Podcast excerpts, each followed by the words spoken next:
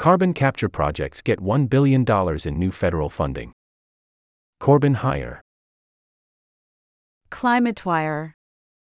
The Biden administration has chosen an oil company and a nonprofit technology firm to spearhead the nation's effort to suck carbon dioxide from the sky with two landmark projects that will be funded with $1 billion in federal grants.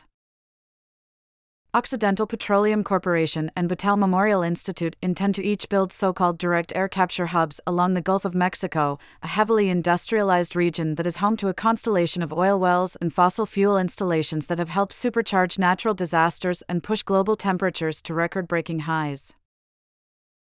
Occidental's South Texas facility is planned for a 166 square mile farm near Corpus Christi. Battelle's Project Cypress would be located in southwest Louisiana's Calcasieu Parish. These hubs are expected to remove more than 2 million metric tons of carbon dioxide from the atmosphere every year, which is like taking nearly half a million gas powered cars off the road, Energy Secretary Jennifer Granholm told reporters Thursday.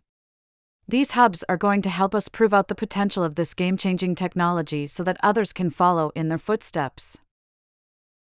The two grants, which are still under negotiation, could be worth $500 million each.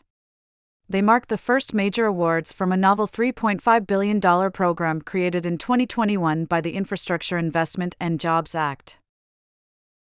The bipartisan law required the launch of four DAC projects, two of which must be located in economically distressed fossil fuel producing communities, like those along the Gulf the administration plans to award funding for the other two projects next year.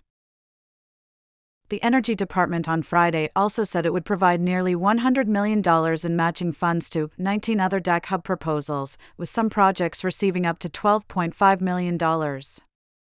Focused on regions stretching from Alaska to Florida, they are being led by corporate giants like Chevron Corporation and Siemens Energy Incorporated, and academic institutions such as Arizona State University and the University of Kentucky.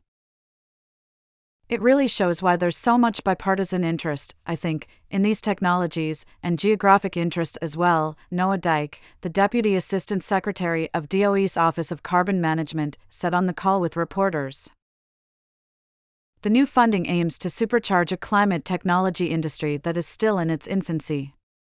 There are roughly 18 DAC plants in operation worldwide, according to the International Energy Agency. The largest, run by Climeworks AG, is only capable of capturing 4,000 tons of CO2 per year. Climeworks is a key player in Battelle's Project Cypress and involved with two DOE backed hub proposals.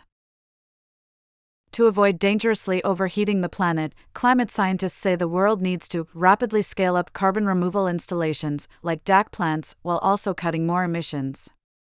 Occidental CEO Vicki Hollub and other oil industry leaders have also pitched the technology to investors as a way to produce more oil and gas, https colon slash slash subscriber dot politicopro.com slash article slash e news slash 2023 slash 07 slash 13 slash oil dash companies dash 1 dash to dash remove dash carbon dash from dash the dash air dash using dash taxpayer dash dollars dash 00105467 DAC facilities use fans, filters, piping, and power to remove carbon pollution from the air and store it permanently underground. The captured CO2 can also be stored in long lasting products like cement or as a feedstock for emission free plastics or fuels.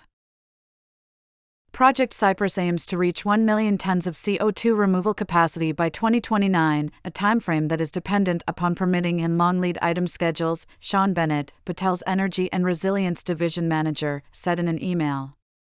Occidental declined to comment.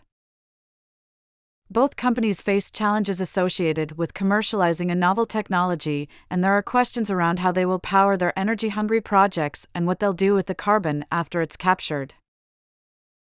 Battelle CEO Louis von told reporters Project Cypress would initially buy clean energy from a local utility to power its demonstration plant. Eventually, the company intends to build renewable energy and use that to power these plants as they get built out in the future, he said. Hollub of Occidental said the South Texas DAC hub would run on solar power but didn't elaborate on how it would be procured. Meanwhile, neither company has received approval from EPA to permanently store CO2 underground. Gulf Coast Sequestration, the carbon storage company working with Project Cypress, requested a so called Class 6 permit from the agency over nearly three years ago. Before Occidental can put together a permit application, it still needs to drill test wells, the company's website says. To help fund other Occidental DAC projects, Hollub has previously talked about using the captured carbon to push more oil out of its depleted wells but the Energy Department said neither hub would use the CO2 for enhanced oil recovery. Late Thursday, DOE also gave notice that it intends to begin a $60 million prize competition for DAC facilities capable of removing between 1,000 and 5,000 tons of carbon pollution per year. The agency plans to spend a further $35 million on procuring tons of carbon removals from other forms of carbon removal technologies. Reporter Carlos Anchondo contributed. Reprinted from E&E News with permission from Politico, LLC. Copyright 2023. E&E News provides essential news for energy and environment professionals. About the author, S.